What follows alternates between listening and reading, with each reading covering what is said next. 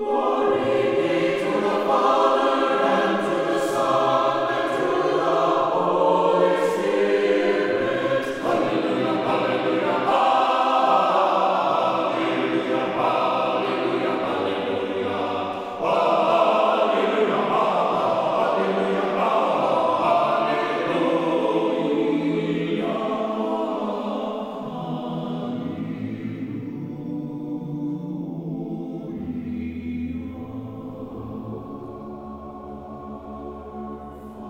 Glory to Jesus Christ. Annunciation Byzantine Catholic Parish presents Light of the East, a program revealing how the Eastern Catholic churches have nourished the Roman Catholic churches and today's world in profound ways through their histories, traditions, mysteries, and spirituality. Hello, I am Father Thomas J. Loya, pastor of Annunciation of the Mother of God Byzantine Catholic Church in Homer Glen, Illinois, and this is a story of the Eastern churches, an inspiring story of faith, courage, intrigue, mystery, spirituality, dissension, and reconciliation. But most of all, this is an expression of a great experience of faith through our unique divine liturgy. Join with me now as we look toward the light of the East. Light of the East is also supported by Eastern Christian Publications, where you can find the prayers of the Catholic Byzantine Daily Office at ecpubs.com and by easternchristianmedia.com a broadband network for you to learn more about the Eastern Catholic Churches. That's easternchristianpublications.com. Glory to Jesus Christ. Welcome to Light of the East. I am Father Thomas Loya, your host. When you hear of wars and insurrections, do not be terrified, for such things must happen first, but it will not immediately be the end. Then he said to them, Nation will rise against nation, and kingdom against kingdom. There will be powerful earthquakes, famines, and plagues from place to place, and awesome sights and mighty signs will come from the sky. There will be signs in the sun, the moon, and the stars, and on earth nations will be in dismay, perplexed by the roaring of the sea and the waves. People will die of fright in anticipation of what is coming upon the world, for the powers of the heavens will be shaken. Then they will see the Son of Man coming in a cloud with power and great glory. But when these signs begin to happen, stand erect and raise your heads, because your redemption is at hand. Were these words rather chilling to open up our program today? Hopefully they were. And they're probably words that you're hearing from, well, a lot of sources, maybe even within your own mind and heart, because in fact, these were words from the scripture. They were from the 21st chapter of the Gospel of St. Luke. And this was, of course, the account of the end times, as Jesus was warning them as he was coming to the end of his earthly life. A lot of people are quoting this passage today because it seems like we're seeing these signs coming true. So the question is are we? Are these the end times? That's a question that's often asked, especially in times of disaster, the things we're seeing, especially recently. The biggest hurricanes in history, at least recorded history. Maybe they were bigger before we started recording, we don't know. But in recorded history, the worst hurricanes ever. Some of the worst earthquakes are happening. And these things are happening to very innocent, poor people, to nations and islands where people live simply and poorly for the most part. What did they do wrong? In contrast, here in the Light of the East studios in the Chicago area, here at Annunciation Byzantine Catholic Church in Homer Glen, which is a suburb of Chicago just 30 miles south of downtown, we've been having for several weeks now some of the most heavenly weather, some of the most beautiful weather I can remember. This is one of the longest strings of gorgeous, perfect weather, and I'm talking night and day. The sunrises, the sunsets, the stars at night, the moon, the temperature, the flowers, everything is just gorgeous. At least at the moment of the recording of this program, it has been for us here. What a contrast and why? A lot of questions may be coming to mind in my mind, my heart, and probably yours. And that question ultimately comes around to the big question Are these the end times? Well, the answer is Yes, and we don't know. See, once again, as always, we live in the both and here on Light of the East, because that's where, as we talked about even last week, this is where everything needs to be lived. It needs to be lived in that confluence of complementary things in the mystery, the both and. So, the answer to the question, are these the end times? Yes, they are, definitely. They are the end times in the sense that they are the times after the incarnation after the great mystery, after Jesus Christ has come on earth, after God, the invisible God, made himself visible in the flesh by taking on human flesh. There's nothing else that needs to be revealed.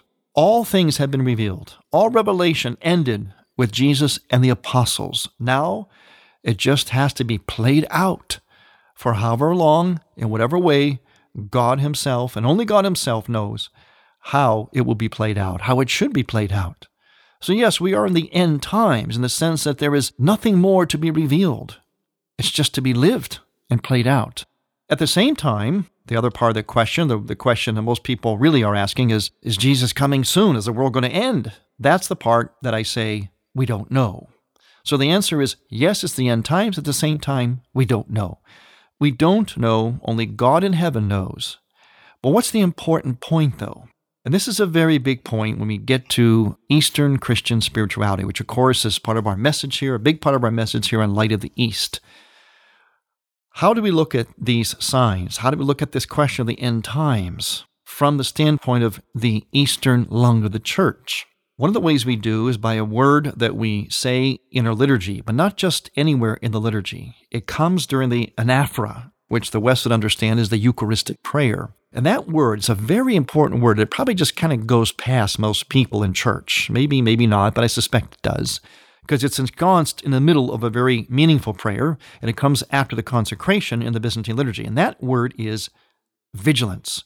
We pray that receiving the Eucharist will give us, among many things, a spirit of vigilance. And vigilance is a very, very strong concept in the spiritual masters of the Eastern churches, those desert fathers. Because spirituality basically is about being alert, being on your toes, being awake. In contrast, remember the story of the foolish virgins who slept while the other good virgins, the wise virgins, got their candles and their oil ready, awaiting the coming of the bridegroom because they knew not when he would come, but they wanted to be vigilant. That whole story itself echoes this concept from our liturgy the concept of vigilance. In fact, it's a very strong concept in Christianity itself. Spirituality is about being awake. Repeatedly in the Byzantine liturgy, we say the words, and this is especially said by the deacon wisdom, be attentive, or arise, arise, wisdom, be attentive. The deacon is forever calling people to attention, which is basically a form of vigilance. The preferred posture for worship in the Eastern liturgies is standing. It's because, among a number of reasons, it's because it gives a spirit of vigilance, of being on your toes.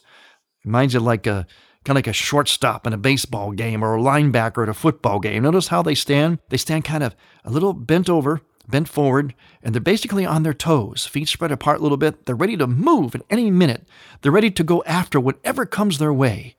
That's called vigilance. We're supposed to be the same way in our spirituality, ever mindful of which way the devil might attack us, but more so always mindful and vigilant of the presence of God, the goodness of God. So the things that are happening right now, whether they really do signal that the end times, the end end times as we think of them, are near, or they're far, far away. In other words, Jesus did not give a specific chronological timeline. He just said that these will be signs. In fact, he said when you see some of these signs, that's not the end yet. He was telling us, even through the signs, be vigilant. If these, in fact, are the signs Jesus is talking about, the point is, the message is to be vigilant at all times. And also, you notice how this passage from Luke ended.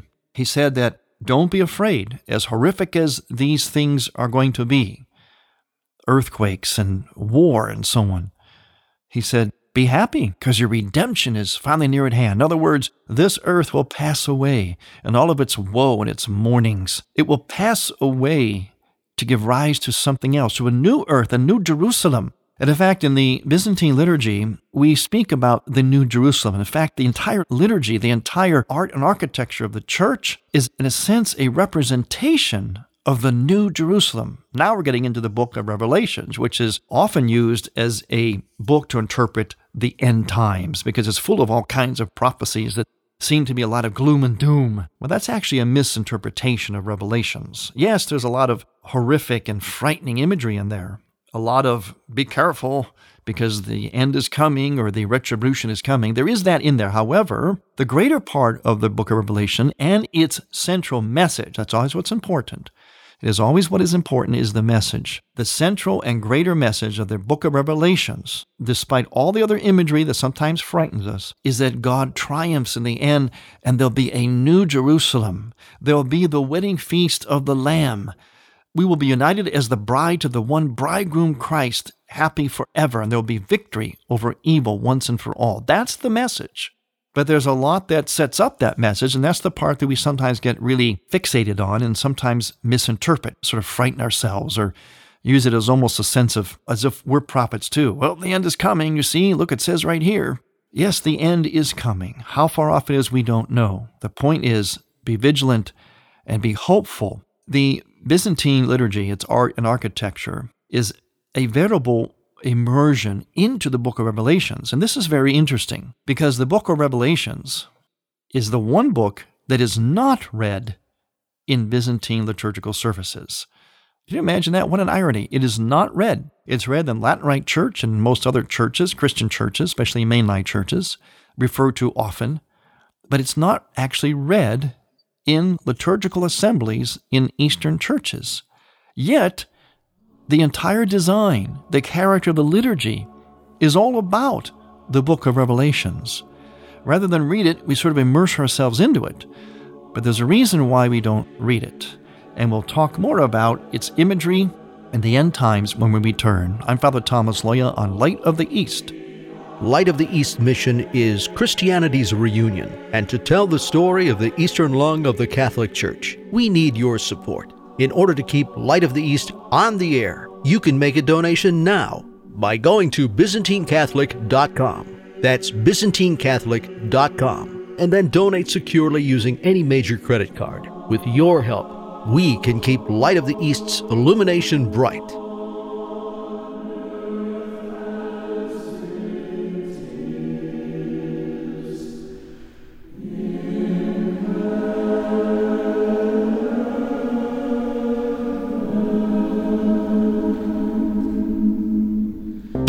It's no secret that Father Loya and other speakers from the Tabor Life Institute are available to speak at your parish or group on marriage and family topics, seen through the lens of St. John Paul II's Theology of the Body.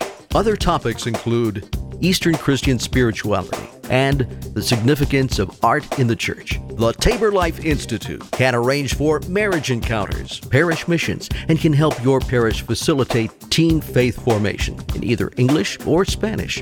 For Father Loya and other speakers, contact the Tabor Life Institute by writing to Tabor Life at earthlink.net. That's Tabor spelled T A B O R life at earthlink.net.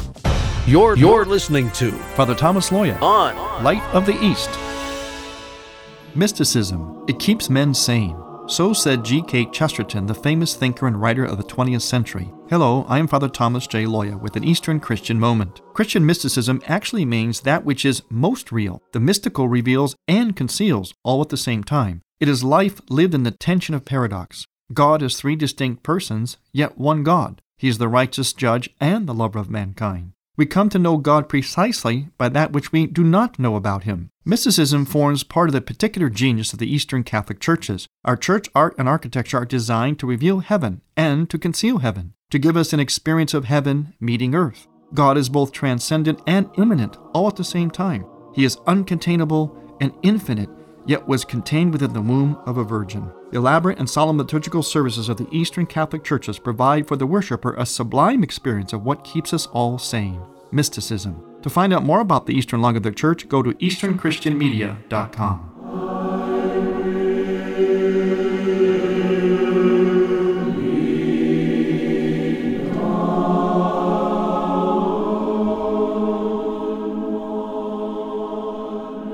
Welcome back to Light of the East. I am Father Thomas Loya, your host. We're asking the question about the end times and looking at the signs of the end times and how the end times are literally reflected and lived in the liturgy of the Eastern churches. But speaking of prophecies that can sometimes frighten us, or signs that can sometimes reveal awesome things to us, the miracle, the apparitions at Fatima in Portugal, have much to offer in this regard. I'm sure most of us are aware of that.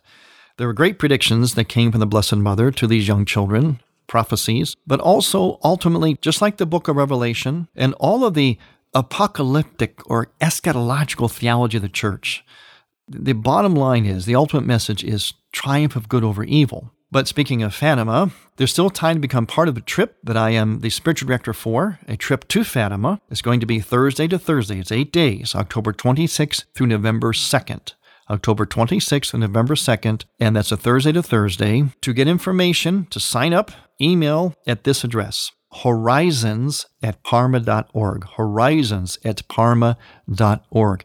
In the subject line, put the name Laura, who is organizing this retreat. She's the editor of the Horizons newspaper. That's the official paper of my eparchy, the eparchy of Parma. So horizons at parma.org. Horizons at parma.org. Subject line Laura for our trip to Fatima, which certainly had its own predictions. And those predictions have all come true. But again, they were prophetic, they were frightening, but underneath it was a message that was actually hopeful and positive and loving. Our Blessed Mother, our Father in heaven, want us to be safe and happy. And like mothers and fathers do, sometimes they have to tell us what we're doing wrong uh, warn us, encourage us, scold us, cajole us, affirm us. And this happens. This happens through apparitions, it happens through salvation history, through the scripture, happens even through icons. Icons weep miraculously. There are a number of them that have been weeping in the last several decades, even here in America. We don't know exactly, again, the sign, what it means, but it, it certainly calls us to vigilance, to reflect on our lives, to prayer. I have to say this about some of those icons. Some of those icons were Syrian and also Albanian in origin. And we all know what's happened the last several decades. Terrible wars and atrocities in those countries, in Albania and in Syria. So, yeah, that's right. We have to wonder. We can't say specifically, but we have to take notice and be thankful. When you ask a church, especially an Orthodox church, whenever they have these phenomenons of these icons that weep, or they, they, they secrete this myrrh that has a fragrance to it, and there's no way to explain it because of the amount of it, the constant flow. And there are miraculous healings from these icons as well. When you ask them to interpret it, they'll tell you, we can't interpret it. All we know is that it's a blessing and it makes us mindful of prayer. It makes us mindful of ourselves, to take stock in ourselves. In other words, it makes us vigilant. And that should be enough of an explanation. Sure, we'd love to know more, and sometimes maybe in hindsight, because the war in Syria, the war in Albania, both those wars came after these icons were weeping. In fact, these icons were here in the Chicago area, in a Syrian Orthodox church and in an Albanian Orthodox church. Interesting, isn't it? But again, they were weeping well prior to the wars. So, in hindsight, maybe that was the signal. But regardless of whether we can pinpoint what signs are about, whether the signs from Jesus Christ or the signs from miraculous icons or the apparitions at Fatima or Lourdes, regardless of the pinpointing, what is important, and I can't stress this enough, is that it calls us to be mindful, to mindfulness of ourselves, of deeper prayer. There's always, always a message here of reparation, reconciliation, penance, prayer, and trust in God. Those are the pillars of our faith that should not scare us, that should not be strange to us. But for some reason, we need to be reminded of that, and we are so through signs and warnings that, although frightening, they're basically telling us to do what is natural. If you trust in God, if you love God, if you turn to God, you are quite naturally, if you're doing it sincerely and authentically, you're quite naturally going to have a sense of your own unworthiness, your own sinfulness.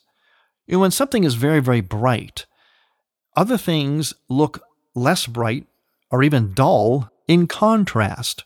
Let me give a little tip from my art background. I want you to go around your house. I want you to select several items that you call white, like a white shirt or a bed sheet, a white piece of paper, white paint on the wall, a white coffee cup, whatever.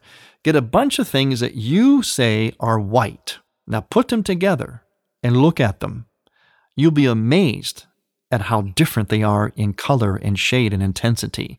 White is not just white. at least not in this side of eternity. Maybe in the next life it is because it's pure and radiant and brilliant. But white becomes basically almost a relative thing. So one piece that you might be choosing might be the brightest of all. And what's it going to do? It's going to make that other thing that you thought was white look off white. It might even make it look yellow or brownish. Try it. Well, this is what happens when it comes to holiness. When we are in the presence of God, when we are mindful of God, when the saints, the Mother of God, are, are speaking to us, we feel close to them, they're revealing themselves to us, we're going to naturally feel not so white in their presence. And that should call us then to repentance, continual repentance. And as we say during the Lenten season so ingeniously in the Byzantine Church, that the repentance is actually our joy. That's why we call it a bright sadness. We're sad because we're mindful of our sinfulness, of our dark side, where we need healing. But then that moves us to improve to holiness. And so it's a bright thing all at the same time. Notice how we're still in the both and once again? Can't stress that enough. That is one of our biggest points here in light of the East. One of our biggest takeaways of everything we do in light of the East.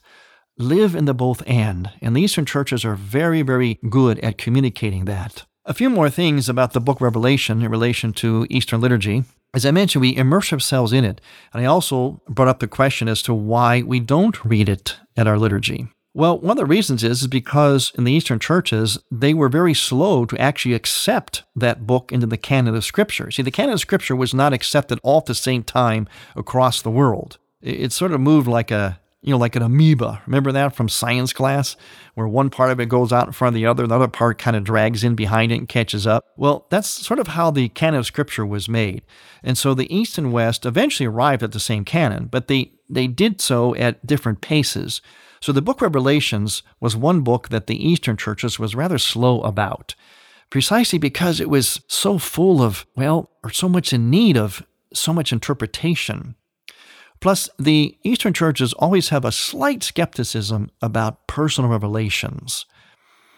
And for them in the Eastern churches, the personal revelation has to have a certain kind of public dimension to it, which of course eventually it did the book Revelations, and all of St. John's Gospel and the book Revelations does have a personal dimension to it and a public dimension as well. So the East was rather slow to read it because of its need and its vulnerability to interpretation, maybe too much interpretation. Yet, at the same time, there we are, both and again, at the same time, the East took that book of Revelations and literally designed its whole liturgy, its whole art architecture, which works together in an integrated fashion, it designed it around the book of Revelations. For instance, we have from the very first chapter, verse 8 of book of Revelations, the Alpha and Omega. I am the Alpha and the Omega, the one who is the Almighty One. Those words encircle, oftentimes, the great icon of the Pantocrator, the all powerful ruler, in the ceiling or the dome, the cupola of many Eastern churches.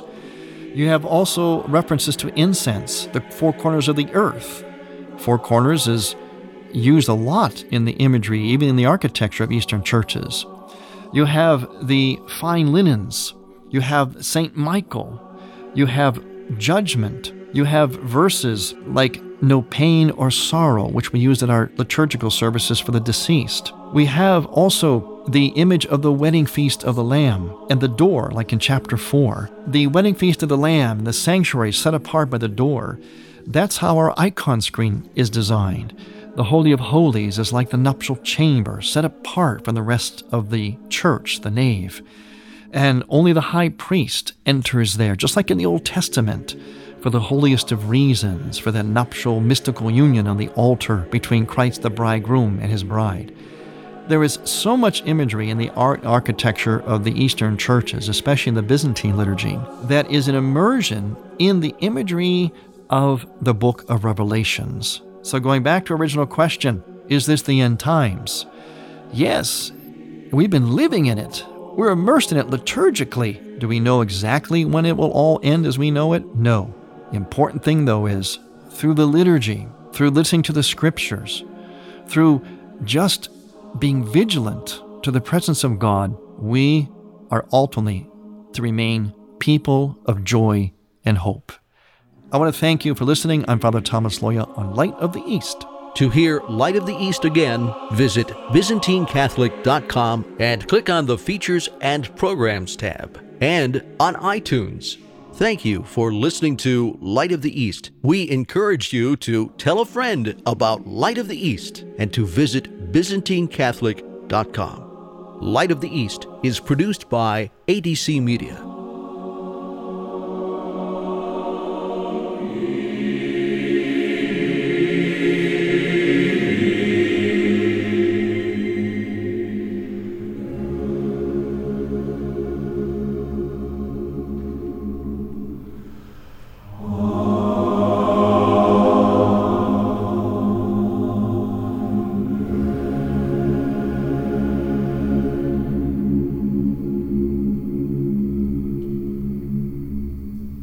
Catholic radio gives us an opportunity to become part of a larger family. It can be so lonely when we are struggling in our faith or just try to live our faith on our own. But Catholic radio connects us to that larger community of faith where we're able to get the support, the encouragement, and the grace that we need to not just struggle on, but to really celebrate all the blessings that God brings into our life through our Catholic faith. Dr. Greg Popcak thinks Catholic radio is important. So should you.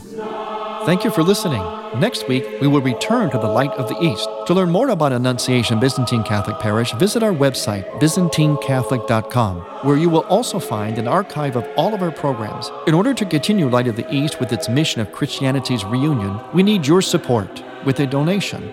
Any amount will be a blessing. Please make out a check to Light of the East Radio and send it to Light of the East, 14610 Will Cook Road, Homer Glen, Illinois 60491. That's Light of the East, 14610 Willcook Road, spelled W I L L C O O K Road, Homer Glen, Illinois. Or donate online on the homepage of ByzantineCatholic.com. From the Light of the East, a new dawn of unity is in sight. God bless you, go with God, and may God grant you many happy years.